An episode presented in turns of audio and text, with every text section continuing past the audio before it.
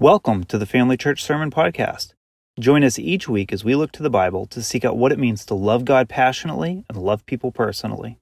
For more information about our weekly gatherings and how you can be part of our outreach, visit jointhefamily.church.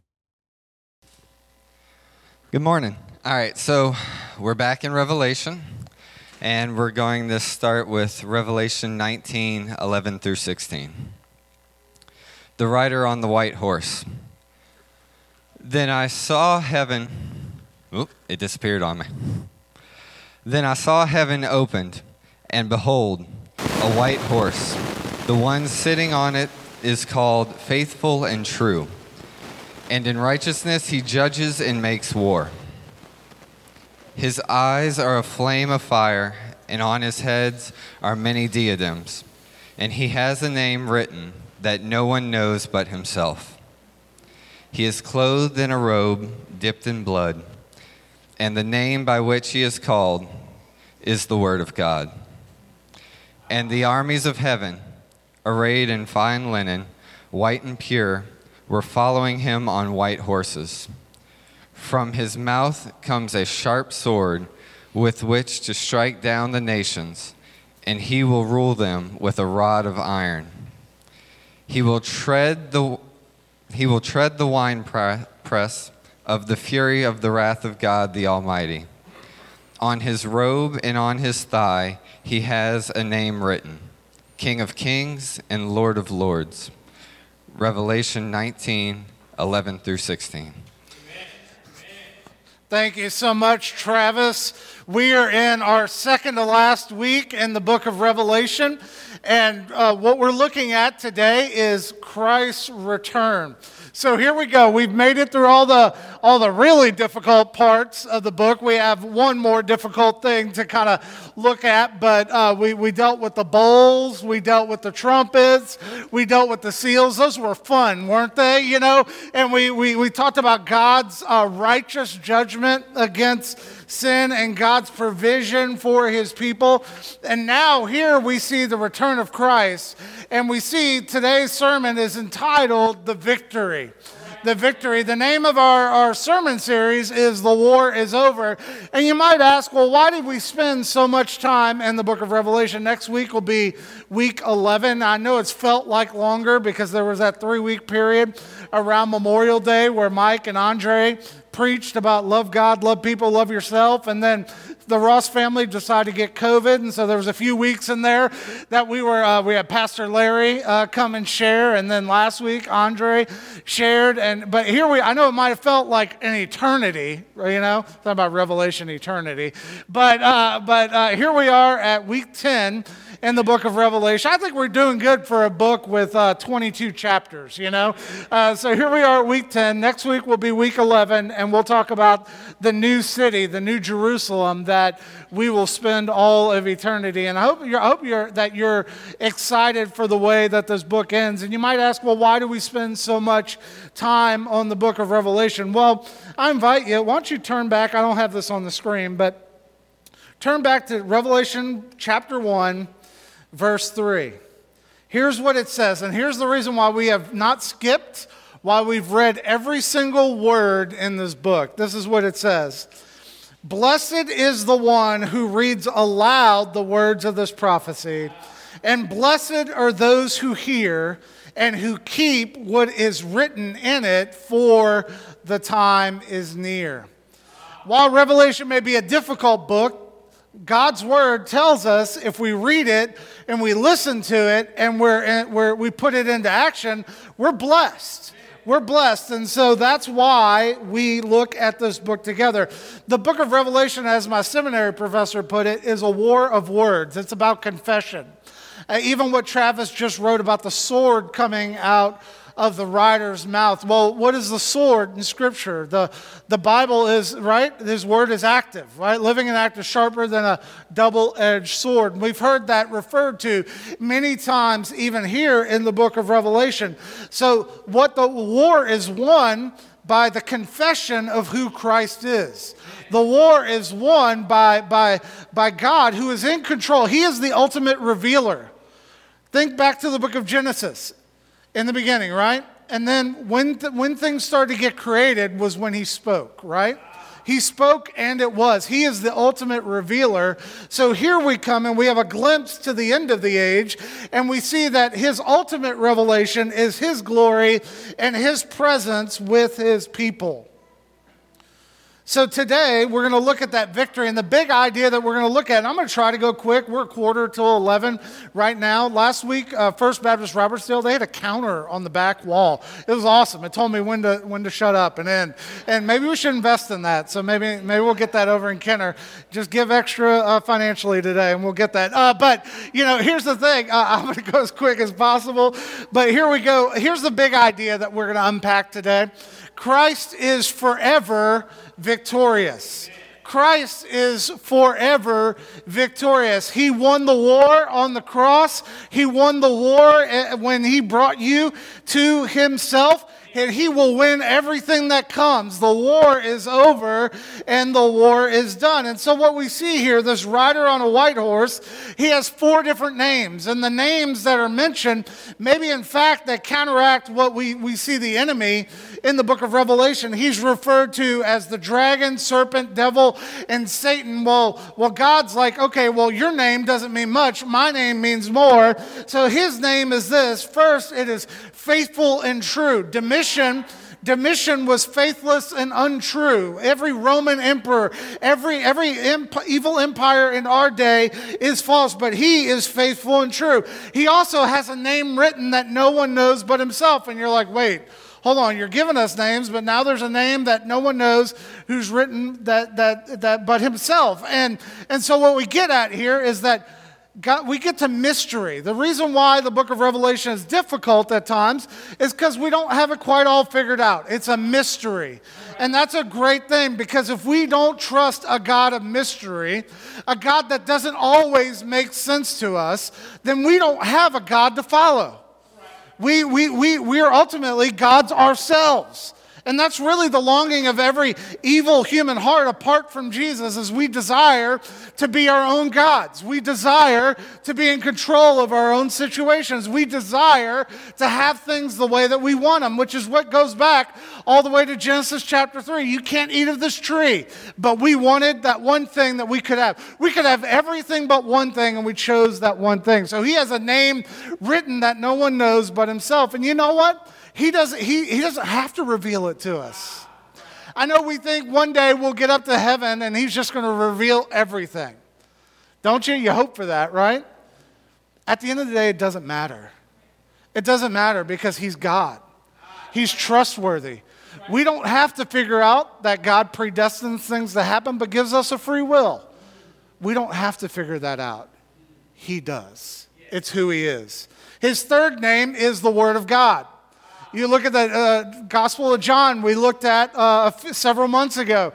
In the beginning was the Word, and the Word was with God, and the Word was God. Down to verse 14 of chapter 1 of, of John, it says, And the Word became flesh and dwelt among us, and we beholded His glory. He is the Word, He is the Logos, He is the ultimate revealer, He is the truth. I love what my seminary professor, Gerald Stevens, wrote about this. He said, The beast can kill a believer but not silence the voice. The word of testimony is the sole weapon for conquering in this world. What destroys Babylon or any evil that we face is the truth of the gospel, the good news of Jesus Christ. His fourth name is this King of Kings and Lord of Lords, has a tattooed on his side, right? And what that means is actually, a funny thing is, if you get really into the meaning, the, the Hebrew back then could be transliterated into this thing called gematria, where, where these, these words actually had numerology connected to. I know y'all get crazy in that numerology stuff, right? There's like documentaries online and all this. But do you know if you take out from King of Kings and Lord of Lords, if you take out and, it adds up to 777. Now, who was evil in the book of Revelation? The mark of the beast, right? 666. Now, what's six, one less than? Seven. Wow, it's that simple, right? He is the King of Kings and the Lord of Lords. So let's continue to read the end of, end of chapter 19 of Revelation, picking up where Travis left off in verse 17. It says, And then I saw an angel. So here we have the, the rider on the white horse. White represents victory. And in fact, in this time, you didn't ride a horse until you were riding it in your victory parade. So, what that's already indicating is the war is over. It's done. He's riding in in victory. Notice this that he everybody has white robes. White represent purity. They represent victory. The army that's with him is wearing white robes. Only one has a robe dipped in blood. That's the rider. It's Jesus. It's Jesus, the Word of God, the King of Kings, the Lord of Lords. And you know why he has a robe dipped in blood? It's not because he's about to get in a fight, it's because he won it already. His robe dipped in blood is his blood that was shed for us on a sinner's cross, and he comes back. And what we see is that then, verse 17, then an angel standing in the sun. I might be like, oh, that's weird, standing in the sun. Well, it could also be rendered on the sun. This just literally means the highest point in the heavens. Then he sees a vision of an angel, and with a loud voice, he called to all the birds that fly directly overhead, and he said, Come gather for the great supper of God. Now, this is contrasting. Uh, a few weeks ago, we talked about the marriage supper of the Lamb, that those who are redeemed by Christ are invited to. Every tribe, nation, and tongue is invited to that follows Jesus. Now we have a, a more gruesome supper. We have a, a supper of judgment. And what we see is that this loud voice calls to the birds flying directly overhead, and he says, Come gather for the great supper of God to eat the flesh of kings and the flesh of captains. And this is gruesome, but all this, this is imagery.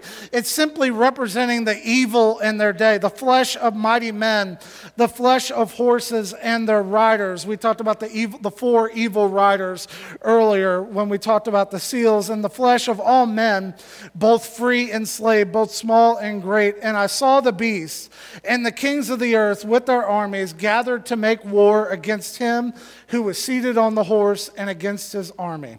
Now, get this. Let's read verse 19 again.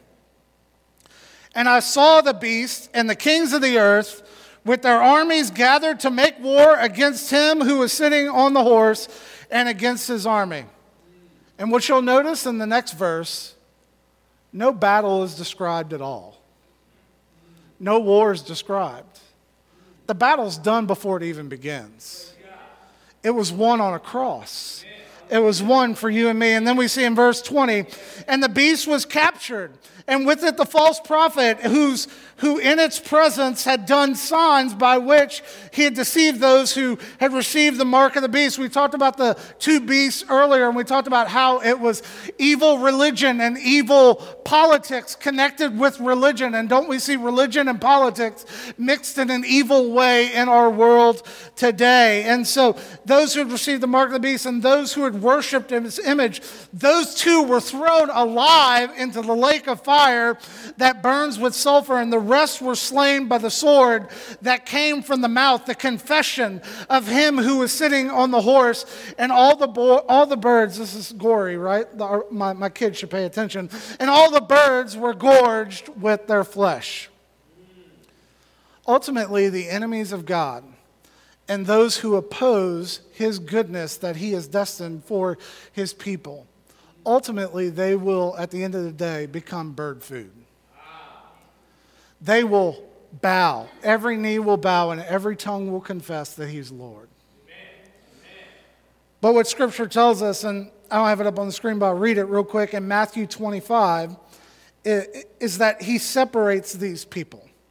Everyone, we're going to talk about God's judgment throne here in a minute, but what we see is that when in Matthew chapter 25, beginning in verse 31, when he gathered before when they were gathered before him he will separate them one from another just as a shepherd separates sheep from goats.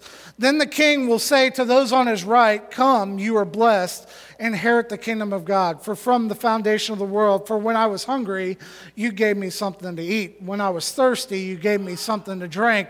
When i was a stranger or a refugee you took me in. When i was naked you clothed me. When i was sick you took care of me. When I was in prison, you visit me. And the king will answer the others. He will say, Truly, the goats, he will tell them, Truly, I tell you, whatever you did for one of the least of these brothers, you did for me. And he will tell those who didn't do these things, Depart from me, for I never knew you. Here's the first point Christ is forever victorious, but his return is promised. His return is promised. The return of Christ is promised. He's coming. I know it might seem like 2,000 years is a long time to wait, but with him, right, a thousand years is like a day. He's coming. He's coming. It may not be in our lifetime, but he's coming. He could come today. The eastern gates could break wide open. That Revelation 19 is our reality, right? For those of us in Christ, we may not experience Revelation 19, but we definitely will experience Revelation 21. All things will be made new, right? We're going to look at that next week. And so the return of Christ is promised. And now, what we see in the first 10 verses of chapter 20 is that the return of Christ is perfect. Let's read in Revelation chapter 20, verses 1 through 10. Then I saw an angel coming down from heaven, holding in his hand the key. Now, keys represent authority. Travis got halfway back to my house today because I'd locked myself out of my house, and Laura was already up here practicing. And so, y'all know keys represent access and authority, right? You can't get into your house if you lock yourself out. Thankfully, I broke in a certain way, which I'm not going to tell you because you break into my house, you know? And so uh, Travis got to turn around come back. He, he, didn't, he wasn't, uh, he was my rescuer, but he didn't have to do it, you know? And so keys represent access and authority. And so what we see is that the angel who holds the key to the bottomless pit and a great chain in his hand, verse 2 of chapter 20, he sees the dragon, that ancient serpent who is the devil and Satan, and he bound him for a thousand years. And he threw him into the pit and he shut it and he sealed it over him so that he might not deceive the nations any longer until the thousand years were ended. And after that, he might be released for a little, he must be released for a little while. Verse 4. And I saw thrones and seated on them were those who had authority to judge what was committed.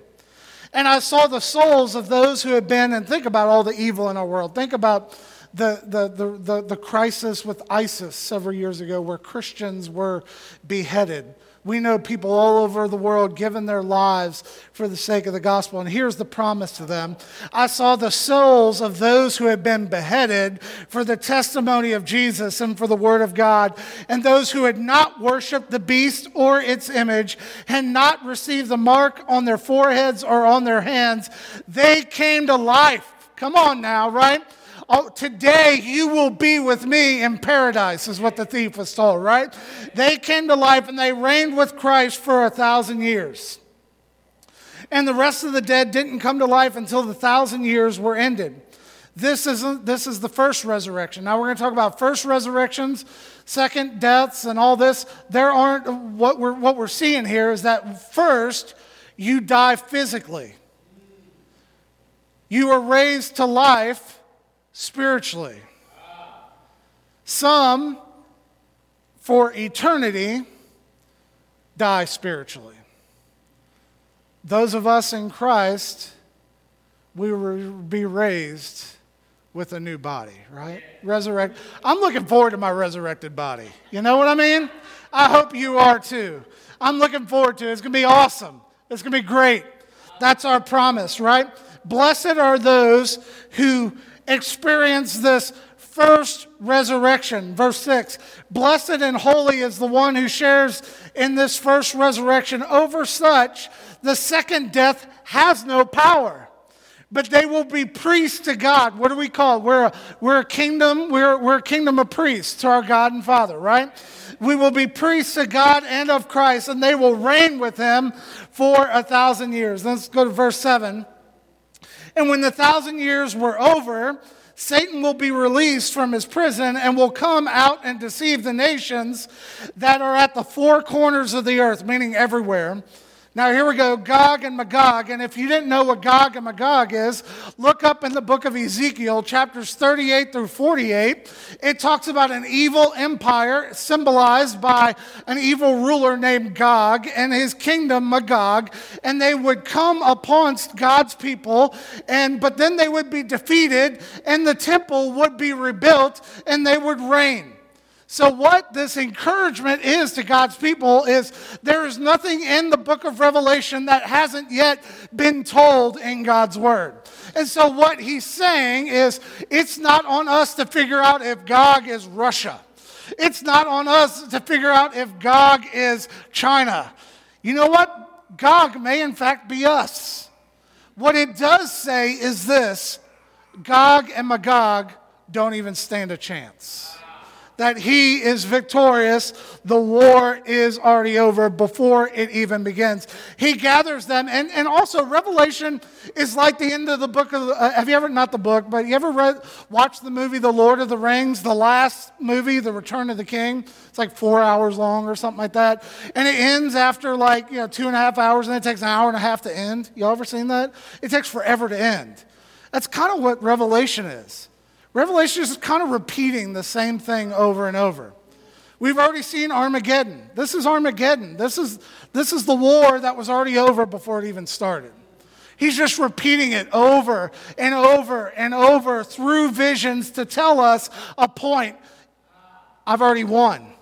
It's over. It is done. I am the Alpha. I'm the Omega, the beginning and the end. When, when he cried out on the sinner's cross, when Jesus cried out, it is finished. It wasn't just finished for that moment, it was done for all time. His words are true, right?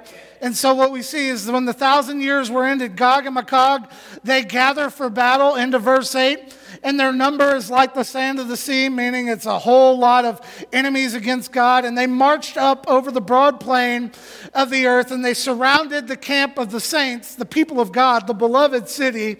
But fire came down from heaven and consumed them, and the devil who deceived them was thrown into the lake of fire and sulfur, where the beasts and the false prophet were because that's his destiny, right? And, and they were tormented day and night forever and ever. The war is already over. So here's what we see the, the return of Christ is promised, but the reign of Christ is perfect. The reign of Christ is perfect. And where do I get that from?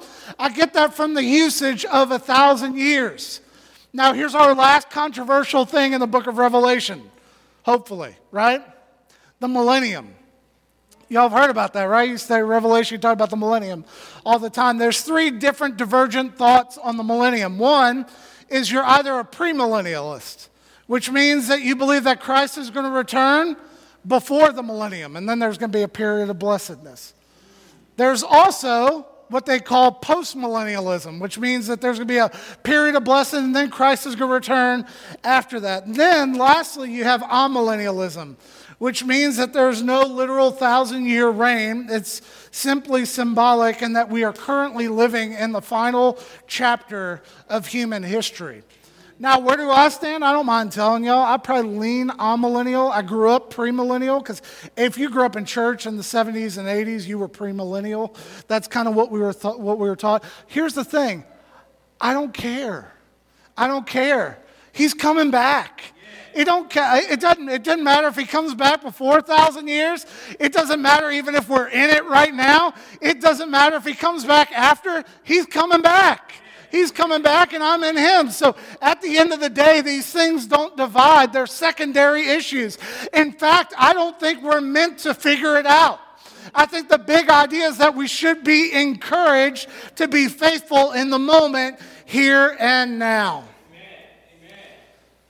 So the return of Christ is promised. The return of Christ is perfect. I'm already at my last point. I'm doing really good. Here we go. Last point is this the resolve of Christ is portion. Let's read the end of chapter 20, verses 11 through 15.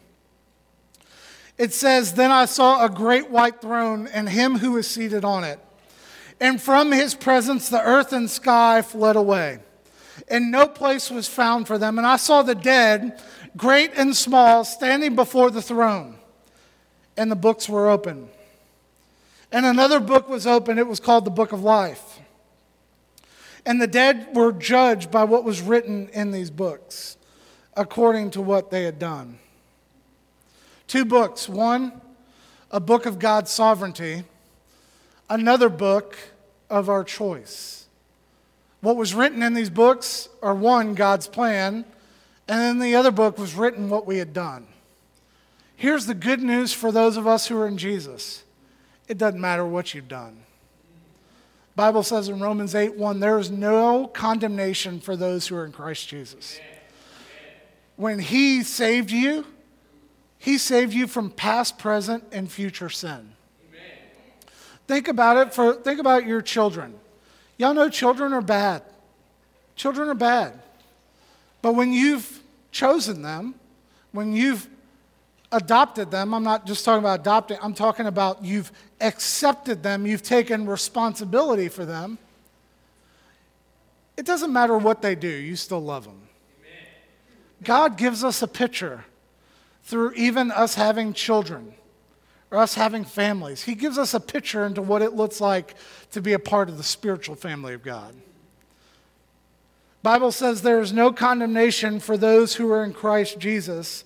Furthermore, it says that it's by grace that you've been saved. Paul writes in Ephesians chapter 2 verses 8 through 10. It's by grace that you've been saved through faith, not of yourself, it's a gift from God. Not of works, not of what you can do so that no one could brag or boast.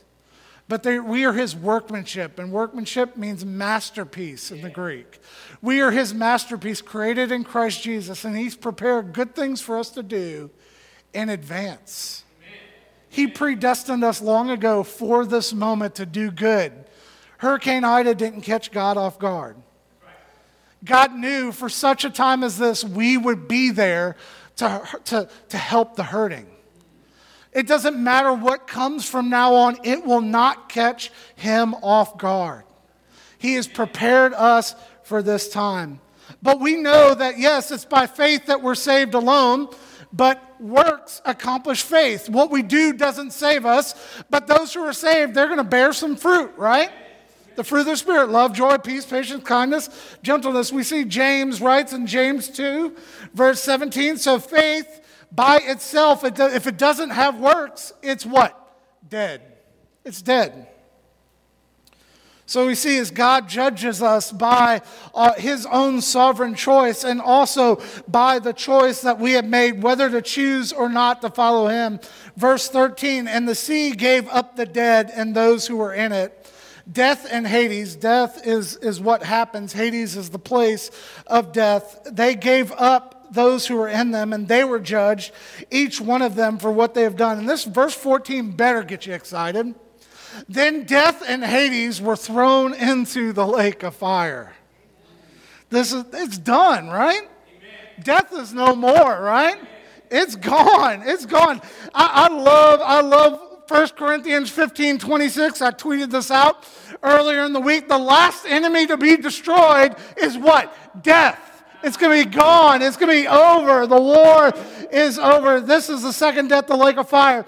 And anyone whose name was not written in the book of life was thrown into the lake of fire. So here's what we see the return of Christ is promised, the reign of Christ is perfect, but the resolve of Christ is portion. He will portion the sheep from the goats. And I ask you today are you a goat or are you a sheep? A sheep might be dumb, but a sheep trusts its shepherd. And if you don't, if you, if you don't yet accept that you don't have it all together, there's no way that you'll ever follow the shepherd. We all have to be guided. He guides us with a staff, but also a rod of iron that gets the enemies away from us. He's a good shepherd and his justice will never fail. Romans 14 10 through 13 says, We will all stand before the judgment seat of God. Now, let this, let this sink in as we close. We will all stand before the judgment seat of God. For it is written, As long as, the, uh, as, long as I live, says the Lord, every knee will bow and every tongue will confess to God. So then each of us will have to give an account of God of himself to God. That, that might scare some of us, but uh, hopefully I can take the fear away. Not me, God's word will take the fear away. Everyone will give an account of himself to God. Furthermore, you know, I'm going to confess with you. You know what scares the living tar out of me, and it probably does Pastor Abel too, as, as a leader of a church? Hebrews 13, 17 says that we give an account for those that we oversee.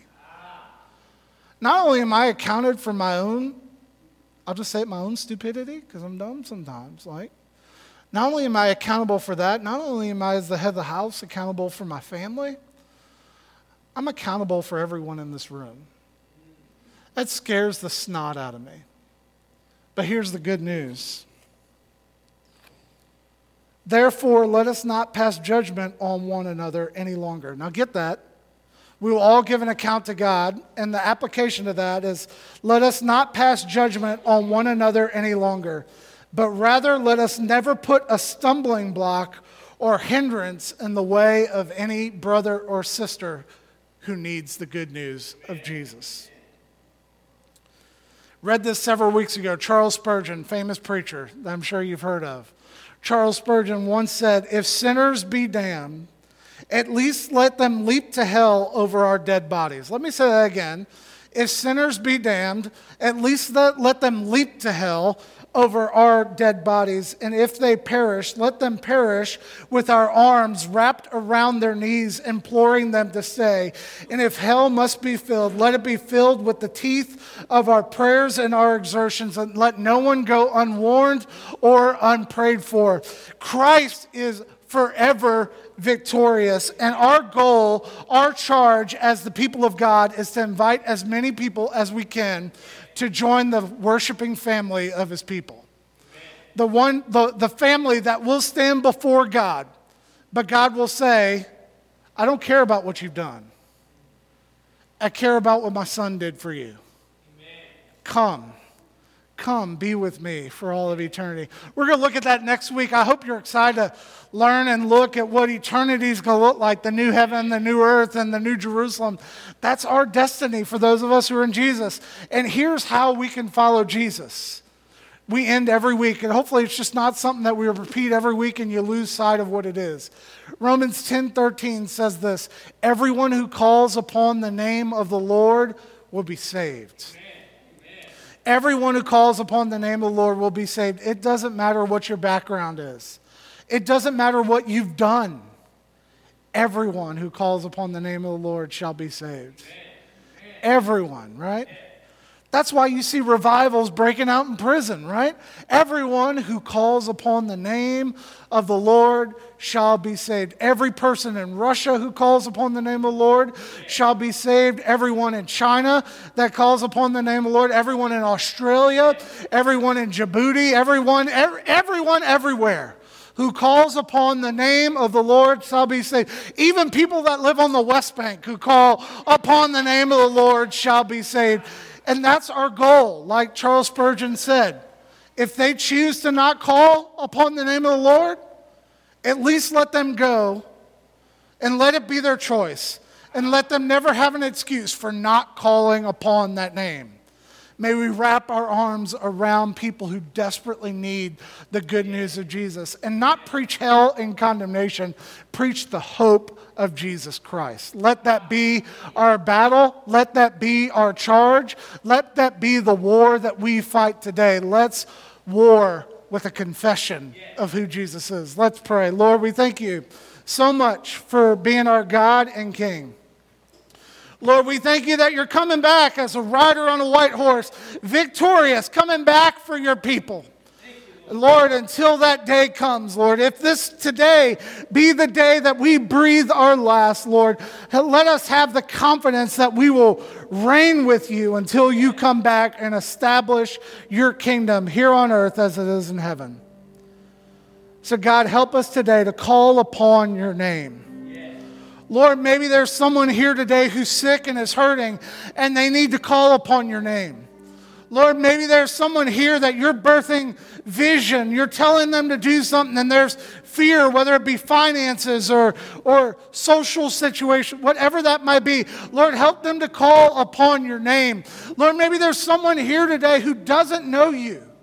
Maybe, Lord, they think you're false and you're fake.